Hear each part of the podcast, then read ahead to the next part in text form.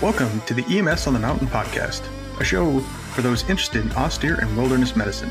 This podcast provides insight into the unique aspects and challenges of bringing modern EMS into wilderness and austere environments.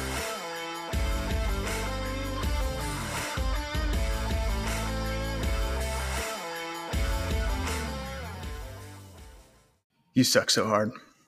Anyway, folks, welcome back to EMS on the Mountain. Uh, once again, Sean and Mike here to bring you some tidbits and nuggets of knowledge for your backpack of facts.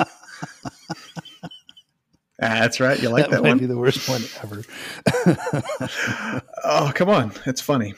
I'll never use it again. No, you won't. All right. So today on the show, we're going to be talking about um, medical emergencies in the backcountry. No, we're not going to go deep into providing you a protocol or standard of care. We're just going to talk about what are the considerations, again, that you need to have in the back of your mind as you approach these patients, keeping in mind that based on the nature of austere and wilderness medicine, you're not going to have an ambulance with a locker and a drug box full of supplies for you. If it's not in your backpack, you don't have it, and you're just going to have to do what you can. So, what do we do with a medical emergency? These are some of the more challenging patients you run into in the wilderness austere environment, especially if you're truly remote and you're not functioning in some sort of eh, you know a clinic scenario like out at an oil field or on an offshore oil rig. If you don't have something set up to deal with medical patients and you are truly working out of a backpack, these are the hardest cases.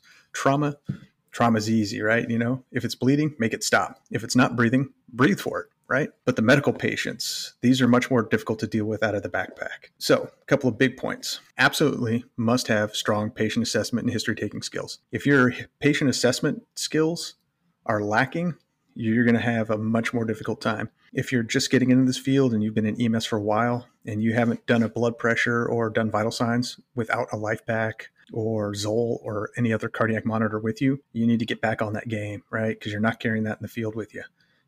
It, it's all manual BPs, stethoscopes, doing the actual hands on patient assessment. And then, right with that, is your history taking. Uh, this can be a challenge depending on your patient's mental status, but you got to start talking to your patients and you've got to understand and help them. You don't want to guide them, but you want to help them give you the information you need. You don't want to lead your patients into a you know a diagnosis that you want it to be because you know you can work on that one but you've got to help them feed you the information you need. So you got to learn to ask the right questions and the right follow-up. I am not a fan of the so tell me about your chest pain. Is it crushing? Oh yeah yeah it's crushing chest pain. Because people are just going to answer that as yes. Um, i often have to counsel some of my young emt partners with that. It's like don't tell them what it is. Ask them to describe it. And if they tell me it's sharp and it's stabbing, that's different than a crushing chest pain. Could it still be the heart attack? Certainly, right? Or could it be something else? So don't put words in your patient's mouth and only give them one answer that you want to hear. So you got to do good history taking. Next one, and this is probably just as important as your assessment and history taking, you got to know your medical pathophysiology. If you don't know the disease process, you're not going to understand what's going on with your patients. And for the BLS providers who listen, you got to get on that game, right? Don't just stop with your 160 hours of EMT school pathophysiology that you learned. You need to be getting the books out, learning more. Uh, there's a boatload of books out there. Um, some are written at a fairly high advanced level, read up to those points that you understand, and then try to start going beyond it and start to learn more. Work with some of the uh, ALS providers that you know. You know, have them help you learn. Uh, if you don't know the pathophysiologies, your your field diagnosis could be really really skewed, and you might d- go down a very very wrong treatment modality. And when you're working in a limited environment, that can cause more complications than 15 minutes in the ambulance and get to the ER and go, "Ooh, my bad," and the doc can now fix it. I think the key the, the key takeaway is as with everything in the backcountry, time is elongated. So as we make our differential diagnosis and we make a decision in a, in a path to go down, uh, if you pick the wrong path and don't have the skill set to recognize the wrong path or make a deviation from the path, best case scenario, we're simply not treating what's actually going on with the patient. Worst case scenario, we're treating a thing that's causing a, a magnification of the problem they're having. We have to be really good at, at sussing out what we believe to be the problem and forming a differential diagnosis and then performing a treatment modality and determining if that's making things better or not and and changing along the way. The more you know about the pathophysiology, the better you can be at making differential changes or, or uh, coming up with a plan B, plan C, plan D uh, for the patient that you may be with for three, four, or five hours. Yeah, and that's a great point. Of you first settled on an initial diagnosis of A, so you start going that treatment modality and you provide a couple of interventions that you know should start making things better. And if they don't, don't be afraid to stop, reassess what you've thought you were had going on and then go back and try something different. Don't keep forcing yourself down, you know, hypoglycemia, for example, right? If you've given glucose and other sugar boluses, it's like, well, at this point, that should have done something for them. Okay, then maybe that isn't the problem. Let's let's try something different. Yeah, so you, you don't be afraid to change your diagnosis. I mean, I don't think you're ever going to meet a physician out there who is um, a textbook, not a textbook, a Hollywood doctor, where it's like, aha, I know what this is. It's X, and they go right down it and they've solved the the mystery, and the patient lives. Yeah, they right? usually don't do that until they get a full panel workup and a whole bunch of CT scans and Yeah. such. Well, uh, that's exactly it, right? So that's the advantage physicians have over us in the hospital environment is we bring somebody into the ED and that physician gets a report and he has somewhere to start from. And because he's in an ED and he's got a hospital at his disposal, it's like, cool, let's pull a full blood panel and uh, let's do some x-rays or some scans. And then he has a bigger picture that he can start working from. And if it turns out what he sees in the numbers and the pictures don't match up with what we thought it was in the field, he can be like, hmm, all right, well, let's, uh, what, what else is, was out there that can cause these things? And then they can move on from there. But like Mike stated, man, when we're three, four, five plus hours, and you know, I don't have a CT machine in my backpack, nor do I think I'd want to carry a portable one. Uh, that might be just a bit too much. You're going to have to just work with what you got. You don't have access to all these things. So that's where, again, knowing your pathophys, doing your good assessments, talking to your patients, that's where it all comes together and it's where you got to make the difference.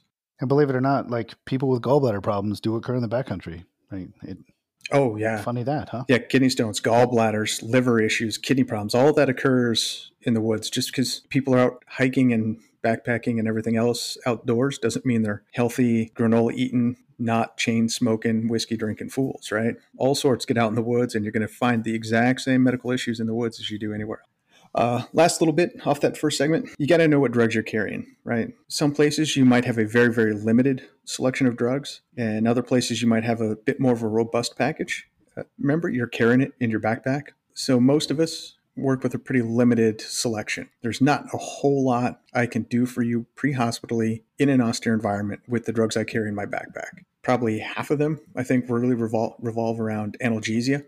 Uh, the other ones are for some, you know, sedation, traditional sedation. You know, we do have antibiotics out there, so if we encounter somebody that's got that, you know, very large open wound, you know, an exposed fracture, we can get antibiotics on early, help prevent some of the infection, and that really is based on the the extended care time. That's not something you see traditionally pre-hospitally. But you know, what else are you carrying? You have your Benadryl, right? Your diphenhydramine. What are some of the things that diphenhydramine can be used for besides just an allergic reaction? Epinephrine. I'm carrying, you know, traditional one to one thousand epi. Can I make that into a one to one hundred thousand push dose epi if I needed to? Yep, sure could. I'm only going to get a few doses of, of this. I'm not going to be able to keep somebody's pressure and their heart rate going forever with it, but it's something I have at my disposal. But I got to understand what I'm going to do with it, what what it, I expect to see with my patient, and I got to know how to make a one to one hundred thousand mix from a one to one thousand vial. And if you're not familiar with that, or you're not carrying syringes to build it, then that's that's a drug that's just not going to be as useful to you. So you got to know your drugs. Yep. Come to think of it, we don't carry bicarb in the backcountry. We haven't had No. any. I, I it's been a while since I've done like a long term crush sort of thing, like a rock fall or something. But I've had a few, but I never had bicarb with me. It's just you know it's a big amp and it's a big heavy thing to carry. I Yeah. just didn't didn't have it. So yeah, you got to kind of make do with what you got. Yeah, and that's the thing is is yeah, you might run into those situations where you want drug X and you simply don't have it. You know, and that kind of goes back to our discussion on pain management. You may want drug X to take care of something, yeah, like a crush injury. You know, somebody was in a fall or tree fell on them. You know, which does happen out in the woods, uh, rock fall, etc. And you, yeah, you have a, somebody that might have some compartment syndrome and some other things going on, and it'd be nice if you had some bicarb to maybe take care of some what you're going to expect to be some acidosis fall and all that. But you might not have it. Uh, what are you going to do about it? The best you can. So that's really the big three considerations you got to plan and prep for mentally before you head out uh, on your calls, and preferably before you get the call. You really got to understand all of this before you head out. So, the first one we're going to talk about is dehydration. This one, especially for Mike and I out here, East Coast, high humidity, high temps. People head out for a simple, what they think is going to be a couple hour day hike on a trail that, you know, if you're a good, healthy, truly fit hiker, moving quick and light, you can do in several hours. If you are the average tourist hiker, what you thought was going to be a two hour there and back trip is really more like a six hour there and back. And your one 16 ounce bottle of water is probably not going to get it done in July or August when it's 98 degrees and 98% humidity. Right? So we see de- dehydration. What's the easiest solution for dehydration? Hydration. Hydration. and how do we and how do we hydrate patients in the woods, Mike? Well, it depends. Uh, if they're conscious and alert, I prefer the uh, the fifty percent water, fifty percent Gatorade drink away and get to work. If they're severely dehydrated or they've quit sweating, this is usually when we're going to start a line and inject fluid directly. Mm, that's exactly it. I'd like to get some electrolytes on board with our, given the environment you just mentioned, August in the mid Atlantic, just dumping a bunch of fluid into somebody that's already been dehydrated is not necessarily the best balancing act, so to speak. Rarely do we come across somebody that's so badly off that they're unconscious, but altered is not out of the realm of possibility. So I like to get fluid started, but I do like to get some electrolytes on board as well. One, it, it gives them a little sense of control over their environment and a little bit of an understanding that, you know, hey, if I'd maybe been drinking more, I wouldn't be in this state.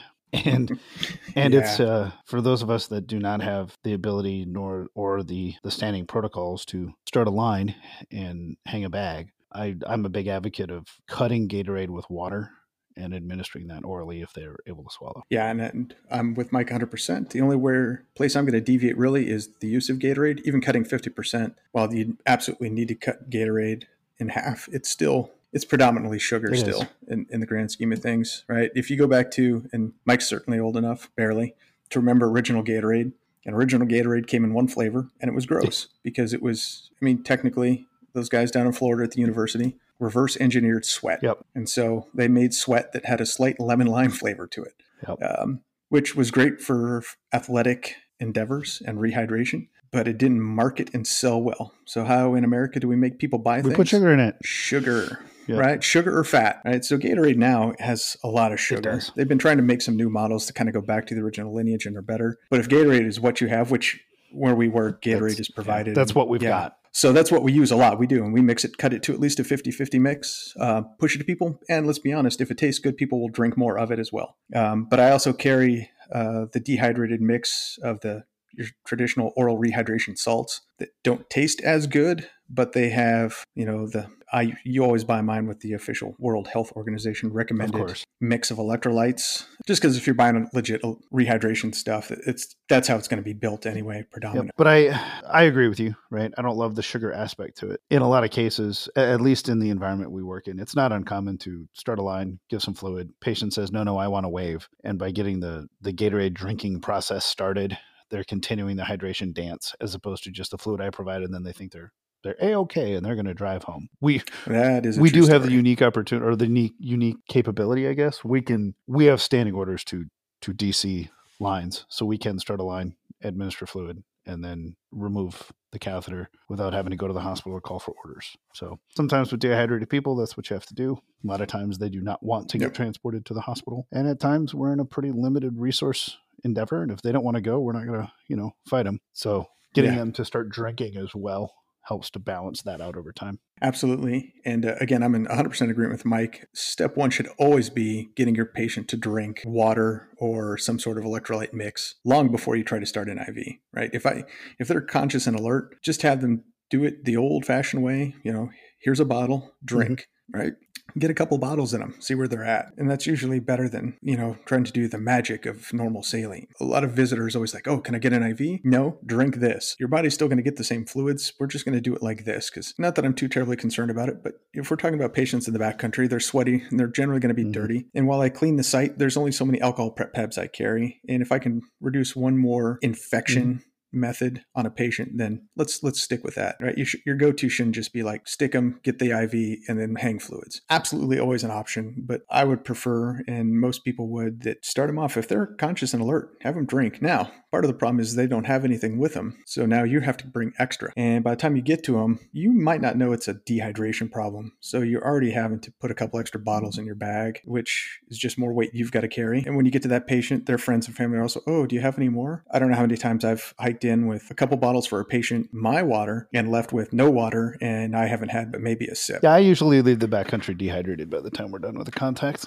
Yeah, That's the way it works. And- and- I mean, yeah, is that what should be going on? No, absolutely not. Um, it's bad for us as providers. We shouldn't be doing that. But um, you never have enough fluid if there's more than one person in the party. Yeah, and that's exactly it, right? So, so that's pretty much it for dehydration. It's pretty much just as you would do anywhere else. It, it's dehydration. Your patient needs fluids. You got a couple of methods to get it to them. Use them. Uh, there is technically a third method, which we will not Yeah. discuss on No, the podcast. not- I mean, I know how to do it. Will you ever meet me and Mike? Not, not me and Mike in a bar one day. we'll teach you. we'll, we'll talk about that one. we'll teach you the technique. Uh, so next up, we're going to talk about altered mental status. Now, this can encompass many number of things, but we're going to focus on just a couple of the big ones. Really, some of the ones that are more predominantly seen in your common wilderness and austere settings. Now, this will vary depending on your environment, your local environment, the people you work with, the people you are out engaging with. Is this? Are you in a national park? Are these you know visitors and tourists, or are you supporting a, a remote offshore oil rig and you guys you know are having other issues? In that case, you're, you're going to have to be more aware of the common ailments that might affect people's mental status. Uh, so first off, obviously you got to get the assessment. And what's one of the number one tools that we use pre-hospitally as soon as we know somebody has an altered mental status? Uh, well, Bueller. I mean, Bueller. I go for glucose, but uh, Hey, ding, ding, ding for the paramedic, Hey. right? So rule out the easy win. Is it blood sugar, right? Are they having a hypoglycemic moment or a hyperglycemic? Hyperglycemia, much, much less an occurrence, especially in the backcountry, just because it takes so long for you to build up to a point where you're suddenly out of the game due to too much sugar. Not to say it can't happen. Maybe this is when they hit that limit, but for the most part, you're looking at people with their low blood sugar. How are you going to know it's a low blood sugar? Your glucometer. Are you carrying a glucometer into the heck backcountry? yeah. I know I do. I know Mike does. Do I know a lot of other providers who do not? Yes, I do. You'll meet some folks who are like, ah, you know, if they're altered and I get a history that says they're diabetic, then I'm going to get them sugar. Well, that doesn't mean that that's the problem today. So you're, you're kind of, I won't say you're getting target fixated on that one, but you found a problem that has an easy solution that you're just going to stick with and run with. And this is definitely going to be one of those cases where if you don't get a confirmation through a glucometer, once you like, if you're carrying D10 in the woods and you give them a bag of that and there's no response, start thinking it's something else. I mean, honestly, glucometers are small and they're light and they're easy to carry. And I mean, it's it's an, just another vital sign I collect on every single contact. I'm almost to the Yep. point. I'm not going to say I'm to the point, but I'm almost to the point where if there's any sort of belief that there's any sort of alteration, like they're getting capnography right away too, because I want to see those numbers as well. Like it's almost it's almost to the point where like I'm doing capno on almost everybody, so everybody's getting sugar. Like it's a simple procedure. It's a simple thing to do. Uh, just carry a glucometer, please. Please carry a glucometer. Yeah. And, you know, I mean, even if they're not altered, it, you know, when I get to those patients in the backcountry who are clearly having a bad thing and it's not an obvious trauma injury, I do. I, I'm just like front country. I'm, I'm going to get a glucose. Just, you know, it's a simple rule out, and that is what it is. So let's talk hypoglycemic. So we've, we pulled out our glucometer and you hit that thing and it's like 28. You're like, hmm, well, that explains that. Big question is, do you carry D10 into the woods? I generally don't. It's not something we have a huge supply of for the folks we support. So what what do you do now? Couple of couple of techniques and probably the simplest is traditional oral glucose, but you're doing this in a very very slow controlled manner. You're not just going to squirt a whole tube or pouch of, Yeah, sta- of oral standard BLS rules. into right? their you face. just squirt the thing in their face. You- Yeah. You, you, you coat the Right. cheeks. You have them gum it again. Do do not This go is- squirting glucose into their mouth if they're altered. That's that's not the way to roll. Right. So this might be one of those, yeah, you got to roll them on, you know, the left lateral recumbent, and you're just squeezing in little bits at a time, watching their face hole, letting all the excess syrup drool out of their face if necessary. That might be the only way you're going to get sugar into them because you've got to get sugar into them eventually, right? We know that if they're that bad off, that they're down in that low range for that patient, whether it's 28 or 48, if they're altered and that's low for them, they need the glucose because things only get worse from there. Your brain has pretty much one food, it's sugar, and when it doesn't have that, it doesn't like you. So we got to get him some of that. The preferred method would clearly be establishment of an IV and something like D10. Uh, if you're still in the Stone Age and you use D50, I still use D50. um, wow, and that's that's very disappointing to hear about I, I get whatever the hospital hey, provides us. Sometimes it's D50, Yeah, so- sometimes it's D10. Yeah, I, I haven't seen a no kidding amp of D50 since, well, probably a false amp in paramedic I just touched one this morning. It expires in 2024. Yeah, see, Yeah. there you go. Right. Um, there are techniques to out there, and again, follow your local protocols and medical directions guidance about cutting your D50 down into a more palatable consistency and, and concentration. But that's really it, right? So just like front country, there's only a couple solutions for your hypoglycemics. If you're an ALS provider and you have access to it, this is where in the backcountry, you may have to flip the model a little bit on the use of glucagon. If your patient is altered and you don't have the ability to give intravenous sugar, and they're unable to swallow, you may need to go with a glucagon attempt first to get any extra sugar stores available. But that may buy you the ability to alter their mental status to the point where they can begin to swallow and protect their airway. And now you can begin the oral sugar as well. Uh, just keep in mind that once you've gone down the glucagon route, you don't get to do that over and over and over. So Yeah, yeah, that's that's a one trick pony. If you yep. shot the yeah, you, you you shot that that round down range. Uh, if it didn't work, well, another one is not going to make it's it not work. going to make a difference. No. Yeah. So yeah, if you get them conscious enough, it's like cool. Hey, while you're awake, eat this now. Oh, is that one good? Good. Eat this one too. Uh, I mean, you got to get it going. And then once you maybe have them a little bit more stable, and then we, again we go back to that traditional make them a sandwich model. Although I'm not carrying bread or peanut butter and jelly in my I backpack. typically have peanut so butter. You're gonna I just get. don't know jelly. I don't even do that. Well, that's not true. Sometimes I have those little packages Yeah. of peanut butter. Uh, what you're going to get is something like a trail mix Yep. kind of thing. It's still a lot of simple carbs and sugars in there, but you're going to get some other stuff going as well. It's going to help. It's not the ideal solution, but again, you know, I- can't bring it all, so you're going to get what I have for my snacks. I will.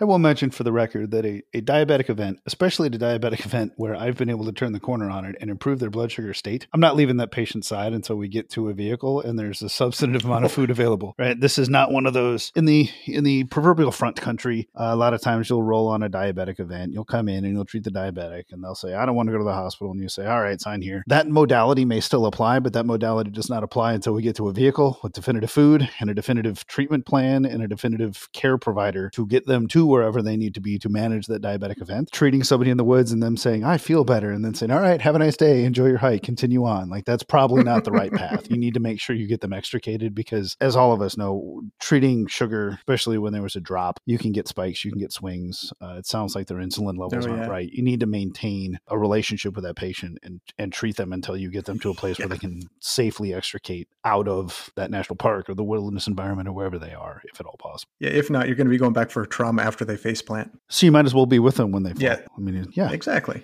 reduce the response time. Cut out Yeah. a step. All right. Next up, stroke. This is one that is an unfortunate circumstance should you have a stroke of any variety in an austere environment. Obviously, the key is early recognition. Do your stroke assessment, whatever your preferred assessment model is, whether you're using any of the modified VAN or VAN scales, Cincinnati, Los Angeles, etc. Whatever you're using, use it. If you've identified a stroke, well, holy cow, time is brain thing in the austere environment. This is a bad news situation. This is one of those times when you're really going to hope aviation assets are available that you can get this person to a helicopter that can get flown to an appropriate treatment center as quickly as possible. Because let's be honest, if you have a stroke patient and there are no aviation assets, they're in a place they cannot be hoisted, or the weather prevents any sort of helicopter operation, regardless of where you're at, and you've got to carry them out, and you've got four, six, eight plus hours trying to get them out, it's, it's obviously a very bad mix for that patient. They're going to have very, very poor neurological outcomes. I wouldn't even begin to guess on the mortality rate of, of an incident like this. I think, fortunately for both Mike and I, I don't know that we've ever run into a stroke in the actual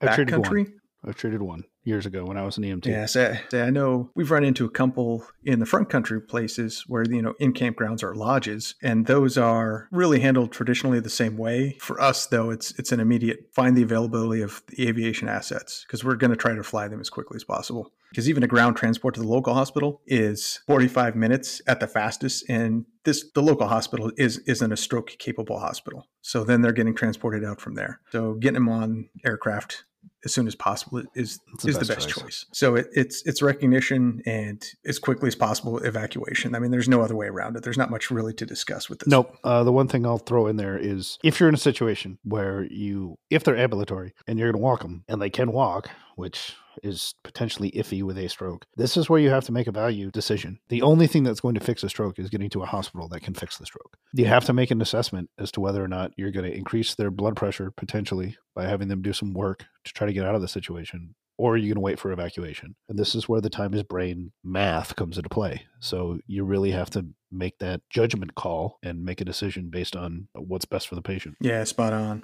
So, last little bit we're going to talk about under alter mental stuff is drugs and alcohol. Folks do go to remote places to use drugs and drink a lot, whether it's just a recreational party around the campfire or some backcountry guys gathering mushrooms and getting high as hell. Uh, drugs and alcohol can be a problem for a lot of austere providers. I've known a couple of guys who've worked offshore oil rigs and done work overseas in oil oil plants and other places overseas, and where especially those places where it's really easy to get drugs, the employees they support, it's it's always a concern and something they have to think about. If you think about like if you're on an offshore oil rig and you're out there for 90 days on and 90 days off, depending on your rotation cycle. Those guys have figured out ways to smuggle drugs and alcohol like it's like it's prison, although probably much easier. So you're going to run into drugs and alcohol issues and being able to differentiate what's going on. Is this an accidental drug overdose? Maybe they had some pain meds that they uh, took a couple too many of? Or is this recreational drug use that's now got them altered? You know, are they just plain old drunk? And this is again, people who have low blood sugar are often mistaken for drunks. So being able to check blood sugars is important. In the backcountry, do you find guys who are drunk or high? Yes, you do. Yep. These guys aren't always the calls you get sent out to, but you never know. So something you just need to be aware of in the back of your mind. We do carry Mike and I, I know with us, we have Narcan. So if you got the opioid problem, I can fix that. I can give you some couple of doses. And let's be honest, I'm not, this isn't one of those urban pre hospital where I'm going to shoot you your Narcan, you're going to wake up and you're going to refuse, and I'm going to just let you sign and wave and send you on your way. It's just like the low blood sugar. I can't just leave you in the middle of nowhere where you're going to potentially relapse back into an overdose state with a negative Yeah, outcome. they're getting carried. Law enforcement's probably getting involved. It's just kind of the way it's going to be. It's going to be a long day. Yeah, it, it, it could be. And this is one of those, hopefully, you're not encountering folks that are getting super combative about it, but it's a consideration you need to have, especially for folks who are working in the standard recreational arena in the US. People who go out on river rafting trips, guided fishing trips, hunting trips, visiting national parks, state parks, local parks, wherever you support your austere wilderness medicine, this is a potential thing you might encounter. And being able to identify what the problem is, you might not know exactly what drug they took, but if you can identify that this is definitely a drug or alcohol related issue, that can help guide other stuff. And one of those resources, as Mike mentioned, might be law enforcement. While you're not necessarily there to get people in trouble, if that's what's needed to take care of them in a safe manner, then that's what you got to do. So you got to think about that one. It's probably worth note that uh, young 20 something males jumping off of cliffs and alcohol seem to go like hand in hand. And it's not completely uncommon to have traumatic events or events near waterfalls or near cliff faces where there's water below them that are uh, precipitated by or the decision to leap from a place was driven partially by the ingestion of alcohol. I've, I've seen it before, right? A couple of drunk kids. Next thing you know, Timmy dares Joe to do a thing and one guy jumps and it turns out it wasn't quite as deep as they thought it was. Yeah. Well, and it's funny you should mention that because uh, uh, my wife and I were actually hiking local park a couple months ago and we had stopped. We were just having a little break talking observing the scenery and this group of hikers that had, we'd kind of been yo-yoing back and forth with stopped. And this older gentleman probably in his 40s stopped opened up his backpack because he had a very large external frame backpack on and everybody else really wasn't carrying much and it was kind of like one of those oh you just kind of training? No he had probably two cases of beer surrounded by ice inside his backpack that these two couples were hiking out and they were going to one of the areas that's got some waterfalls. And it's just like, oh my goodness, you are the call waiting to happen because these two 40 something males are going to drink a bunch of beer, maybe make a bad decision on one of these waterfalls, or as we've seen plenty of people who've drank too much, your hand, eye, and more particularly in the backcountry, your foot eye coordination kind of goes out the window. You're going to stagger, you're going to stumble, and you're going to fall, and you're going to break something. So, yeah, this happens, and it happens probably more often than you realize. You just might not always get the call for it. All right, so those are those are our big three. Uh, and one thing I was going to throw into this is just we're going to discuss a couple of the, the mnemonics that are out there for our providers. Everybody was taught there's a mnemonic out there called AEIOU TIPS, and the TIPS is TIPS, just like it sounds. Um, and that is supposed to remind you of the various things that can provide or cause an altered mental status. And I'm just going to run down a couple of highlighted points on this. We're not going to cover the entire list. So the A could be alcohol, acidosis, ammonia, or arrhythmias. E, endocrine, electrolytes, encephalopathy. T, trauma, temperature, thiamine. S. Stroke, seizures, syncope, space occupying lesions, and a shunt malfunction. So there's AIOU tips is found in most EMS textbooks. And it does, it provides you a general foundation or things to start considering when you have that altered patient and it's not readily apparent what the problem might be. I'm not a fan. Sure, they made it not an acronym, but they made it a mnemonic that's fairly easy to remember, but the components of it are difficult to remember. In my days of teaching wilderness first aid, the company I used to teach with, Center for Wilderness Safety. I'll give them a shout out. Uh, they used a pretty simple mnemonic that we used to teach to wilderness first aid and wilderness first responder students, and it was stop, eats. Stop as in like a stop sign and eats as in food, right? So this one was a lot simpler to remember. The S was for sugars, your diabetics, okay? Hyper hypoglycemics. Temperature, hypothermia, hyperthermia, right? The guys that are too hot and too cold. Oh, oxygen. Clearly, one of the biggest causes of an altered mental state is a lack of oxygen to the brain. Pressure, and with this, we're talking like intracranial pressure, so some sort of head injury. E, electricity. And in this, we're really talking a bit more physiological stroke, seizure kind of thing an electrical problem within the brain itself? Or in a wilderness environment, was it perhaps a lightning strike? Something that's really an actual, no kidding, direct electrical current that could have done a little short circuit to the body. For us outdoors folks, altitude, right? So if you're operating, you know, out in the Rockies, the Sierras, or if you're overseas out in the big, big mountain ranges, think altitude. And part of that goes back to oxygen as well, uh, and tied also to your temperature. Cold, lack of oxygen up at altitude, all kind of combine, create problems for a lot of folks. Uh, and the last one, toxins. These can be medications, right? Your overdose, alcohol, any other drug use, ingested plants, or foods. And Mike and I are going to have a case study uh, in the coming shows. I don't know when we're going to do that one, talking about ingestion of plants while in a national park. Yeah, it's a common theme. It's a it was a great call. It makes for a really good learning point, and it was a, actually fairly challenging. It was a good time. Now that we look back yeah. on it, at the moment it was a little bit stressful, right? And the last one there is salt and that really ties to your electrolyte imbalances again dehydration maybe hyponatremia etc so stop eats it's uh, in my opinion it's a much simpler mnemonic to use. I use it fairly regularly in my normal pre-hospital practice just to run through the potentials. You know if you get on scene and you don't have that family member that can say oh he's he's a diabetic. I know he was having some issues. He felt like he wasn't he was feeling like his sugar was getting low. It's like okay well i can at least start with that. Pull out the glucometer and see where we're at. If i come up on somebody and i have no idea while they're altered these are the things i'm going to start running down to see if anything in there makes sense and I can start working with that. Uh, and that's about it for our alternate mental status discussion. Mike, you got yeah, anything I think else? that about covers it. Let's talk about the hard ones. yeah.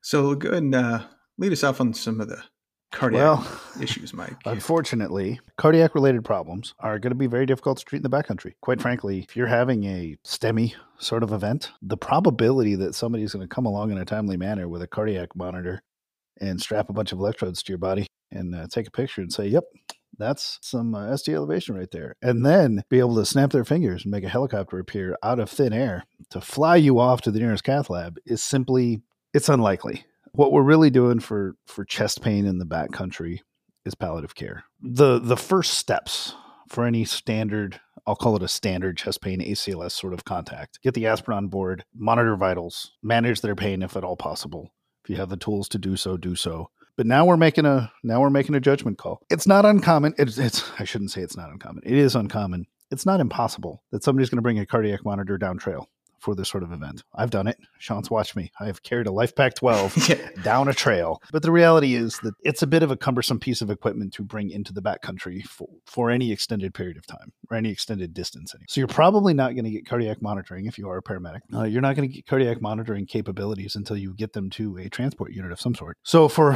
for chest pain, right, you're going on signs and symptoms. This is straight up BLS chest pain diagnoses here. It was sudden. It's it's a sudden onset, it's a stabbing pain, it's radiating into my arm, all of the standard things you get taught in EMT school about chest pain and the over under probability that it's a STEMI, it's probably a STEMI. Now you have a judgment call to make. Are we going to walk to get to the ambulance, to get to the helicopter, to get to the STEMI, or excuse me, to the uh, cath lab? Or are we going to wait, reduce the pressure, and carry them out? I'm going to bias most of the time that if it if it walks like a duck and talks like a duck and it sounds like a a STEMI and I don't have a cardiac monitor to do any more data collection, if you will, this is where I'm probably going to wait for a carryout team. Aggravating already inflamed and aggravated cardiac tissue to try to get out of the woods probably not the best call. So this is going to depend on your available resources, and you this is another one of those things. I feel like we say it a lot. This is a judgment call. Do I have the time to wait? Are they having any trouble breathing? Are there any other complicating factors? Have they had any other problems? But kind of like just like with strokes, the only fix for a blockage in the heart, if it turns out it is actually a blockage in the heart, it's not an NSTEMI or some sort of other event that you can't really diagnose in the field, is a cath lab, definitive care. And the only way to get there, probably in a mechanized vehicle of some sort. And the only way to get to those is to get out of the woods. So, unless you're lucky enough to be in a situation where you can hoist them right there from where they are, you're probably going to have to make a decision about whether or not uh, whether or not you're going to have to wait for a carryout team. And then, how do you avoid having them rocking and rolling bouncing down the trail while they're in pain. Uh, it's a tough one to solve for, but unfortunately, it just yeah. kind of is what it is. Yeah, so I think Mike hit on one of the bigger points here, and that is if in your initial assessment you're torn whether or not this is a cardiac, like some sort of blockage, right? An, an MI of any flavor. If you think it is, then you're going to bias for action and you're going to assume worst case scenario and say, yep, this is most likely a heart attack. And you have to treat it that way. The decision to, like, eh, let's see if we can walk for a bit. If this is a sick heart, and it's irritated already with a blockage. I mean, think about what we try to do in traditional pre hospital medicine. We try to reduce the workload of the heart. Trying to get them to hike out of the backwoods is, is not the way we do that. So, this is definitely one of those times where it's like, hey, I've got to err on the side of caution. You're going to get a long, slow ride in a horizontal basket. If you can get that helicopter, absolutely 100%. Uh, I know this is also one of those problem areas for certain backcountry providers. I know where Mike and I are at on occasion we encounter that person who's been in the trail for a while and they get to a certain point and it's like, you know what?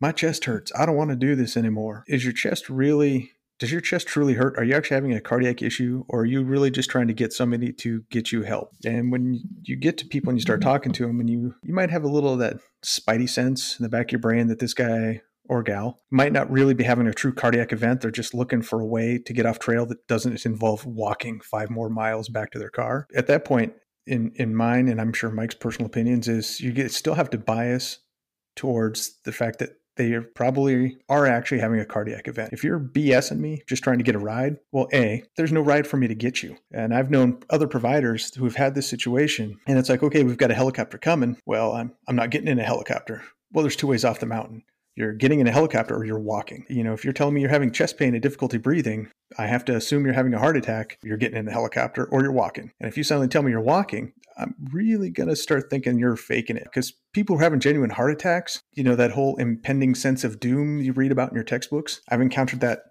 a lot on actual cardiac patients. You know, things like that are real. They don't feel good. They don't want to walk. They're like, yes, bring me that helicopter. I'm not saying it's like now challenge this guy. Well, I dare you to walk yeah, out. Let's not do that. Because now you're just like when you when you have that, you know, that diabetic that you brought back around with some sugar, you're now going to have to follow this guy all the way back to his car just because you never know. You can't just like, yeah, you called for possible cardiac. I'm going to let you wave and see you. Good luck, Godspeed. It's probably not one of those people you want to do that with. I will say that in the wilderness environment, I certainly see more people that have angina type symptoms. And it mm-hmm. turns out it's actually a cardiac event. And it's not because it's not that angina is not a cardiac event. It's not uncommon for angina to be a, oh, yeah, dude had some chest pain in the front country. But a lot of times in the back country, that angina is actually an indicator that the extra stress that they've put on their cardiac tissue, because they are not typically hikers, but they're on a holiday weekend with the family. They're doing a Fourth of July thing that they've not done before. Uh, those oftentimes turn out to be actual STEMIs, and they get a flight and they get a cath lab. So you should never be dismissive of chest pain. It's just the reality is that we don't have all the tools three, five, seven miles into the woods that we would in a front country environment. You know, I'm not carrying a cardiac monitor. I don't have my full suite of cardiac drugs with me if they go into arrest. It just is. And it's unfortunate and it stinks and it's not ideal. But until somebody makes a water bottle sized defibrillator that also gives me, well, they actually exist, but they're very, very expensive.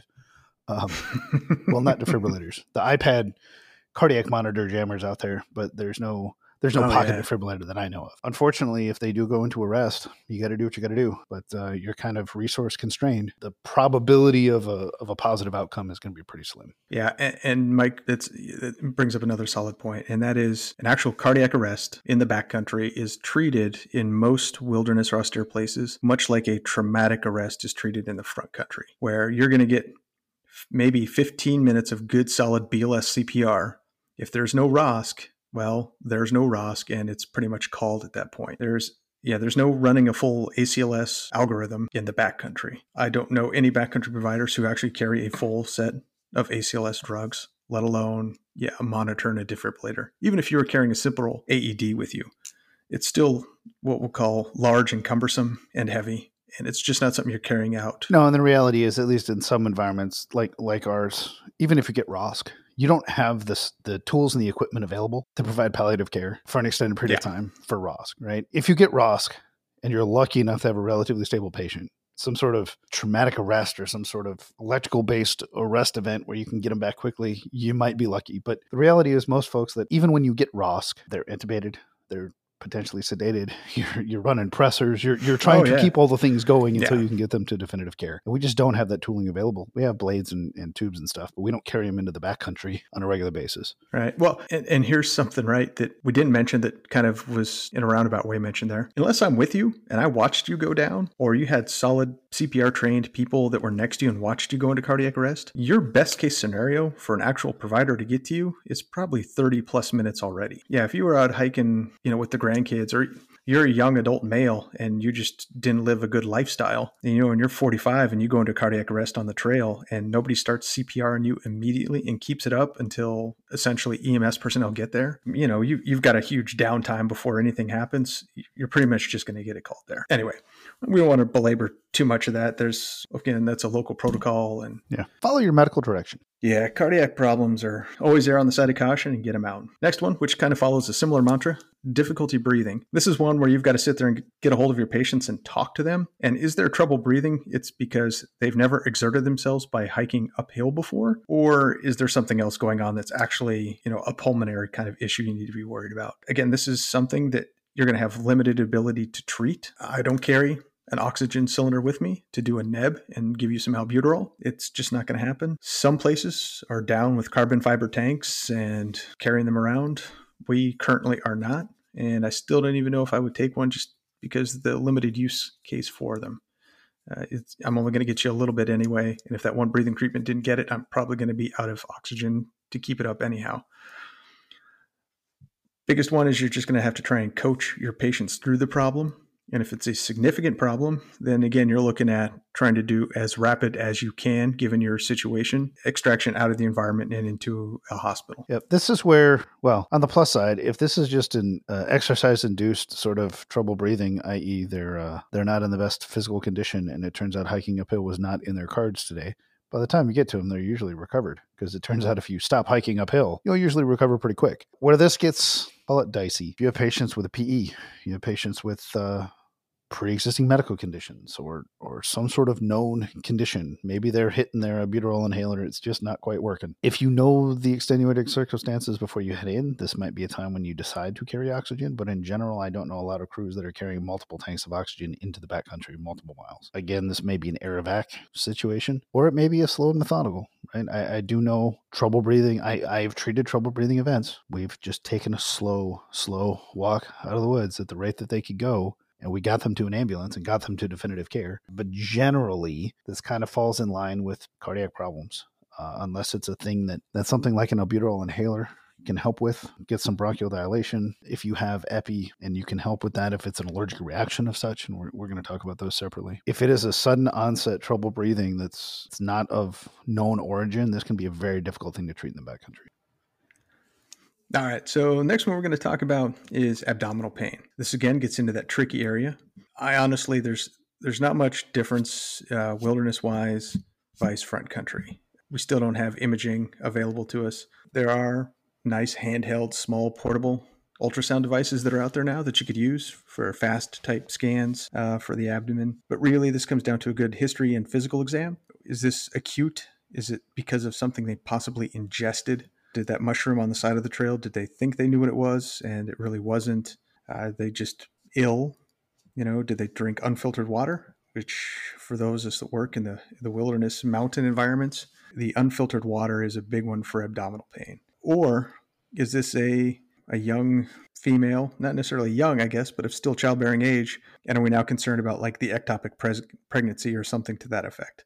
This is again where you're going to want to bias towards uh, the worst case scenario and not just blow this off just because your your time to get them out can be extended. This unlike your cardiac issue, if you're having some pretty bad abdominal pain, maybe I can give you some analgesia to kind of relieve that, take the edge off a bit, and then we're going to try and have you walk, and we're going to try and have you walk as quickly as we can. If you're carrying a pack or something like that that's got some weight that might be slowing your patient down, feel free to pass that off to somebody else. You might need to carry it just so they can step it out and get down trail faster. Uh, because again, if we have to stop, wait for that rescue team to come on up and, and fly them or to carry them, it's just going to delay that whole process. So again, abdominal pain is a little tricky, and this is one where really a physical exam and a really, really solid patient history is most important. I tend to agree. Abdominal pain is uh, abdominal pain and that's that. Nothing really changes as far as the investigative modality, if you will. But at the end of the day, the only way to know what's going on abdominally is to get you to a place that has the tools to take a peek, and we don't have them. So we got to get you there. Yeah, and like I said, unless you can 100% rule out the worst case scenario, then you got to treat it as such. All right, so that brings us up into another very well, I won't say it's, and actually it's not a very specific uh, wilderness problem, and that's environmental exposure, right? Both heat and cold. Just like you were taught in EMT or paramedic or wilderness first aid, the number one thing you got to do is get them out of that affecting environment, right? So if it's a heat problem, you've got to get them out of the heat. If it's a cold problem, you've got to get them out of the cold. Heat injuries are something that we definitely encounter on a fairly regular basis. Not a it isn't weekly, but it, it happens. We're very aware of it, and it's something we're pretty familiar with in treating. The biggest piece with heat, and this is a tricky one for backcountry stuff, is is getting a temperature. Sean's personal opinion: I don't need a thermometer and a temperature to tell me exactly where your core temp's at. If you are in a hot environment and you're displaying any of those signs and symptoms that could be related to heat exhaustion and especially heat stroke, I'm going to assume it's heat stroke, and we're going to start treating for it as such. Now, remember, if if it is a heat stroke piece and you're really thinking that's where you're at, this is definitely one where they are no longer walking because we don't want them to generate any more body heat. They're getting carried, they're getting cooled down with whatever you've got. Fortunately, in the mountains, there's a lot of cold water available depending where you're at. If you're near one of those, man, I know we have laid people in streams, let the cold water flow over them for a bit. You do have to be very cautious of cooling too fast, but it is perhaps something available to you that you might need to consider. But the biggest one is getting them out of that environment, trying to get them in the shade and cool them down as quickly as you can. Cold is where most people find their issues because they kind of forget how cold it can be if you are injured or ill and how much faster you lose your body heat and how much colder you get when your body isn't functioning properly. I mean, if you think about what used to be the old lethal trauma triad, Hypothermia was a big piece of that. Even though the triangle is expanded to a rhombus, hypothermia is still in there, and it's a significant concern. Something I always used to preach to my wilderness first aid students is the ground is always cold. Just because it's August and you're in a hot environment now, I will say if you're in you know, the Grand Canyon or Death Valley in August and you're laying your patient on the exposed ground, yeah, that's going to be hot. But you're going to have to take the opposite thing and still put them on some sort of insulating layer just to keep them off those, you know, truly 100 some degree rocks because you want to cause burns. But even in the moderate summer weather, we're in the the midst of summer out here with Mike and I, the mid Atlantic, 90 some degree days. If you're not feeling well and you're just laying on the ground, injured or ill, you are going to cool down. There's a lot of literature out there, uh, depending which textbook you read, how fast cold, wet ground is going to suck heat out of you, you know, just like water loss, etc. Don't need to worry about specifics like, oh, but they're only losing so many degrees per hour or this is rate is this. It doesn't matter. The ground is always cold. Insulate your patients from the environment, right? Especially when it's cold get them up off the ground, make them comfortable, keep them heated. Like I said, there's not much that can be done for heat exposure except try to cool them as best you can and get your evacuations moving. On the cold side, because they're already cold, you're trying to prevent further heat loss. And that puts you down at two options active or passive rewarming. Passive rewarming is great if your patient still has the ability to make and generate heat. And that's a tricky one, right? You have to understand how these two processes work and which one you need to go with. If you're just assuming that, hey, I threw a space blanket on them, they're great, but they're not making heat to keep under the space blanket and trap and insulate around them, your space blanket is just a lot of crinkly, loud mylar. It's, it's not doing anything for your patient right? You're going to have to think active warming measures. I'm a big fan of the blankets with the built-in uh, heat packs, chem packs, but those can be a little spendy. You just have to keep in mind that, that with cold patients, especially patients that have been cold for a while, if they're not generating heat, throwing, I mean, I'm not saying don't do it, But wrapping them up in a bunch of warming material without any sort of active warming is going to be of limited success. I'm not going to say it's not going to help. The big things at that point are getting them out of the wind, getting them out of the environment, uh, if they're wet, getting them dry. But if they're really, really down the rabbit hole and they're not generating a whole lot of heat, you're going to have to activate some sort of active warming process. And this is where the, the storybook backcountry rescue scenario comes into play. You may need to build a fire and produce heat. That's right. Or go old school and we're all going to get naked and get in the same sleeping well, bag together. Yeah. And Mike will be your active warming source. I mean, you know, only for you, buddy. Only for you. See, that's that's what friends are for. Uh, on a side note related to that, can you use person to person contact for to assist with some active reward? You can. Yes. It works. Um, getting the whole skin to skin piece, not necessarily. What they have found in some studies is the cold person makes the other warm person cold, and then you potentially end up with two cold patients. But as Mike mentioned before, if your cold weather patient is wet, you have to get the wet clothing off of them, right? You've got to get them dry. Cold and wet, eh, well, back in my youth, we used to it was kind of a I don't know way of getting through the bullshit we had to deal with sometimes, and was like being cold is one thing, but being cold and wet, well, that was two things. And once you hit two things, that was just too too many, right? So you can stand being cold and you can stand being wet, but if you're cold and wet, that's a very bad combination. So if you've got a patient and you're worried about a cold weather injuries, you've got to get them dry. Uh, and that could be, honestly, in the backcountry, even basically getting your patient naked and sliding them into a sleeping bag, utilizing some of those other active warming methods. Uh, like Mike talked about, we do love those blankets that have got the built in uh, little heat cells in them. Fantastic. Tuck that around the torso, shove it all in there with them. And I will say, just as a reminder, do keep in mind a little bit of patient modesty there is a need to get them treated and start getting them warm, but you don't necessarily want your patient laying buck naked in the middle of the trail while you get all this figured out. Do think about that. Um, I, I, shouldn't have to say it, but I, have seen it happen on more than one occasion, both front country and back country. It's just something you got to think about. All right, so that's really not going to get deep into our, our environmental exposures. It's just you need to remember the core treatment modalities, right? If they're hot, you got to cool them. If they're cold, you got to warm them up. And on both cases, you have to get them out of that environment. You have to think through the process. And if you know it's the winter months, wherever you work, you know you're going to need extra warming layers. Mike and I definitely pack lots of warming layers because we've been stuck in cold places for extended period of time. And sometimes your extra fleece jacket ends up on top of your patient just because they need it, or it goes to the patient's girlfriend or boyfriend or whatever, just because now they're stuck and they're not moving and they're getting cold too. Don't think about just hey, I've got my stuff in my bag and let's do this. You got to think about your environment, the time of year, and things you might expect to see, and you got to plan for. So, next on the list, anaphylaxis. This one is pretty straightforward. I would say there should be zero difference, but that is predicated on where you work and what your protocols are and what your provider level is. In the wilderness in the backcountry environment, a big one is bee stings people don't know they're allergic to bees until they've been stung by one, or maybe they were stung by one once and they had a small minor reaction, but nothing significant. And the next time they get stung by one, it's like, oh, wow, this is really, really bad. Yeah, this isn't as minor as the last one. And so this brings us back into that trouble breathing piece. This is an emergency. Unless they know they're allergic to something and they are smart enough to be carrying their EpiPen, this could be a very, very, very critical patient by the time you get to them. And you need to know exactly what you need to do and do it as soon as you get on scene. Number one should most certainly be the administration of epinephrine. And then after that, then we can start thinking about, you know, diphenhydramine or something else to help with the, you know, the histamine problem and, and the actual allergic reaction. But this is a time sensitive piece. In the backcountry, this can be much more fatal than it is in the front country or urban scenario. So if you're thinking this might be an anaphylactic type reaction, you've got to be able as a provider to move and get there as quickly as possible and hopefully you get there in time and you know exactly what your treatment protocols are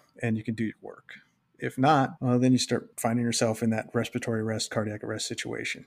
Um, this is kind of not all that well known. Pepcid, because it's an H2 receptor antagonist, can actually help with some allergic reactions. It's actually pretty commonly used in the hospital as an adjunct. It's not the primary path, uh, but it is an H2 blocker. So if you have Pepcid available, that is a good first step if nobody's if you don't have anything else with you and it's within your scope and you're allowed to give OTCs to patients. But unfortunately, for any major anaphylactic event, your best course of action is to treat with epinephrine and then get the Benadryl and the Medrols or the steroids on board and get them to a hospital. The reality is that once you've started the course of treatment, there isn't a whole lot more to be done, but you do not want recurrent allergic reactions in the backcountry that you're managing for an extended period of time. They need to be extricated. If there's any sort of trouble breathing whatsoever, they need to go to a hospital. They need to get uh, aggressive treatment before you end up in a situation where there is airway compromise. Yeah, yeah, that's exactly it. Yeah, you got to keep in mind the biphasic nature of anaphylaxis. That you got it now, uh, but that doesn't mean it's not going to come back in 30 minutes, hour, two hours, four hours later.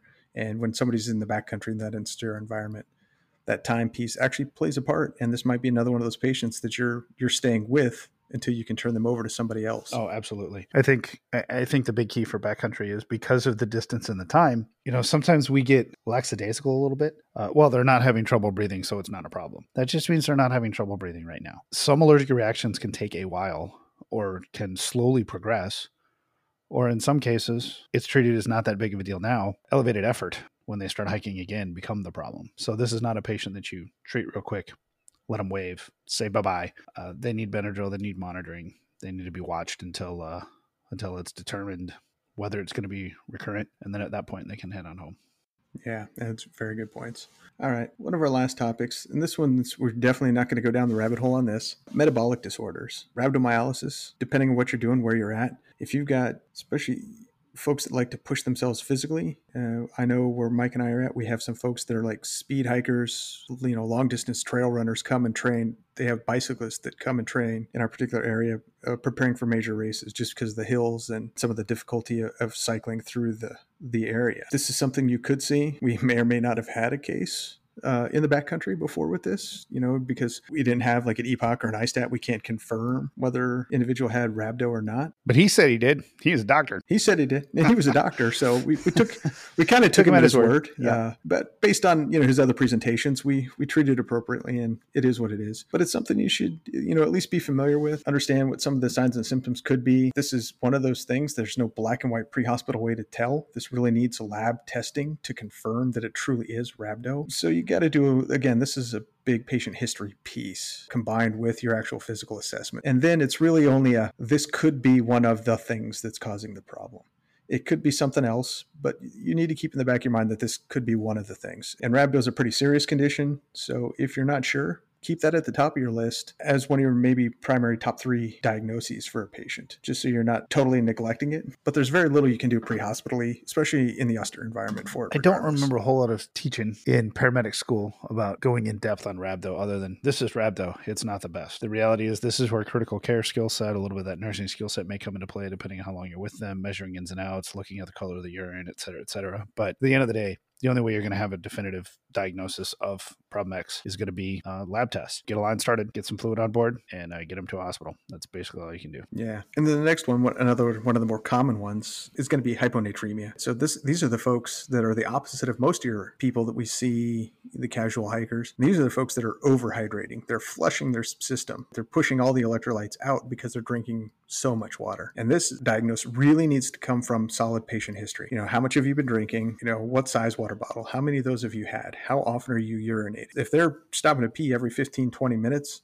and it's been clear all day long and they're chugging water and they have not replaced any of those electrolytes with sports drinks like Gatorade or eating, you know, good salty trail mix, which is why back in the day trail mix was the thing to drink or not drink, but eat mm-hmm. as you're hiking, right? Mm-hmm. It was replacing salts and sugars and miscellaneous things into your system as you were sweating them out. So this is a big piece. And what a lot of people make the mistake with is you get to a point where it's hyponatremia. So it's like, oh, you've lost all your sodium. So everybody wants to jump right on the bandwagon of like, oh, well, I've got a, a thousand ml bag of sodium right here. And and that is not always the answer. It really depends on where on that spectrum the individual patient is. Could end up doing them more harm than good by pushing even what you think is going to be the right thing with salt water. So this is certainly a case where you need to, if you have it available, consult medical control. If not, you know, you might definitely want to bias towards, hey, we're going to give you some water to sip but make it one of those if you've got oral rehydration salts or, or Gatorade. We're going to sip this and we're going to do it slowly over time because we don't want to just continue to fluid overload them and prevent those electrolytes you're trying to give them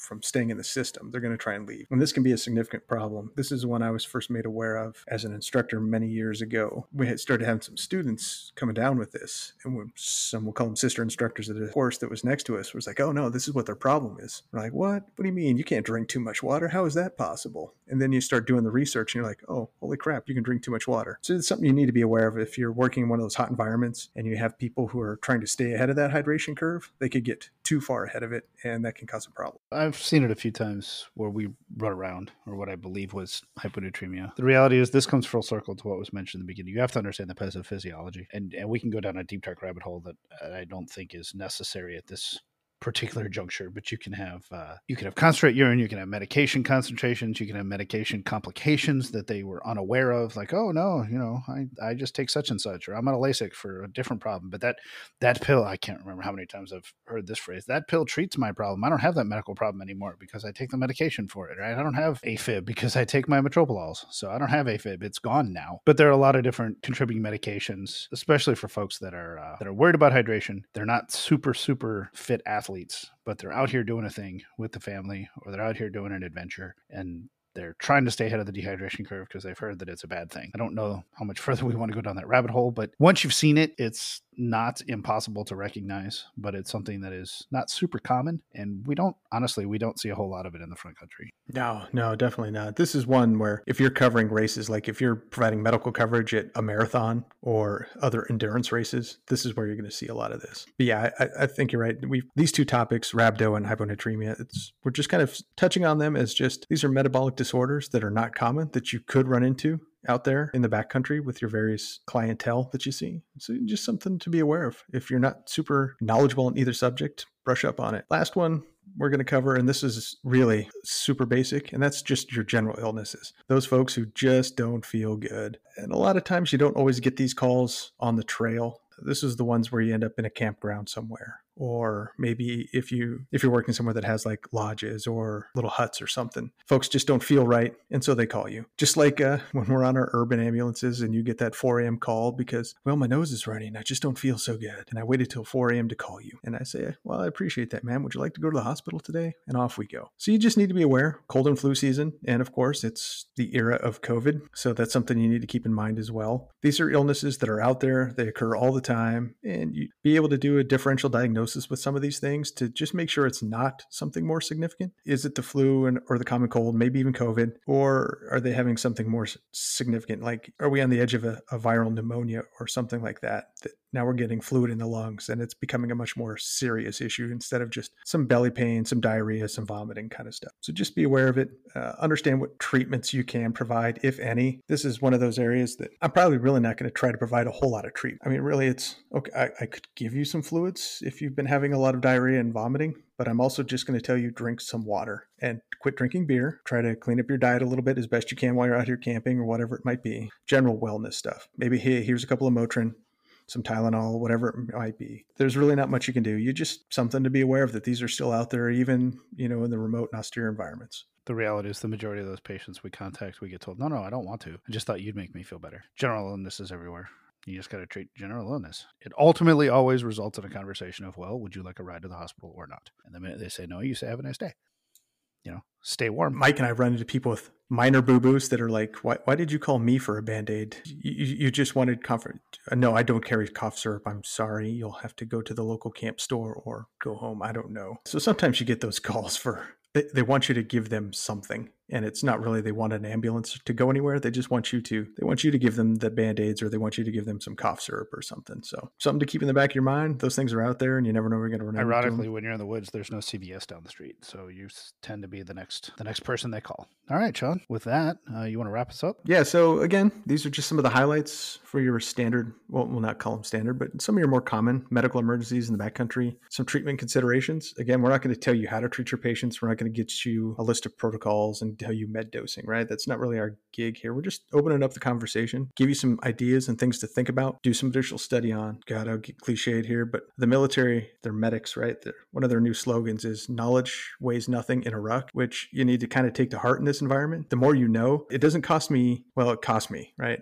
The courses I take cost money, but having that knowledge in my head, it doesn't weigh my pack down. It doesn't cause me any extra strain to move it up and down the mountain. But the more knowledge I have on pathophysiology and the drugs I use, all the other things we've talked about, just make me a better provider and help me provide better care for patients in austere settings. You know, you need to be able to think through your problems, and the more you know, the better off you are. Know your assessment skills. If you don't know how to take manual blood pressure anymore, or you're not good at listening to lung sounds, doing solid physical exams, like the last time you did a good trauma exam was for the National Registry, you should maybe pick up on that and start practicing some more because doing these solid assessments really makes or breaks a lot of these calls in the, The back big one's blood pressure. A lot of systems now have automatic blood pressure cuffs. We don't carry those in the backcountry, so you have to be able to auscultate a blood pressure. Keep in mind that when you're auscultating a blood pressure, if it's you doing it, you should be the one taking the blood pressure every time. It's your set of ears, your set of your physical ears, your stethoscope ears, and that same cuff getting the, the blood pressure for a good trend. All right, Sean. Well, why don't you bring the closer, brother? All right, folks. All right, you know we're here for you. Send us your stuff, and uh, until we see you on the mountain, train hard, be safe, and do good work. If you have any questions or comments or ideas for show topics, you can send us an email at the show at emsonthemountain.com or hit us up on social media. We can be found on Facebook and Instagram at EMS on the Mountain, Twitter at EMSOTM, or you can engage with us and a whole community of wilderness EMS professionals at locals.com slash wilderness EMS. Until the next episode, thanks for joining us, and until we see you on the mountain, train hard, be safe, and do good work.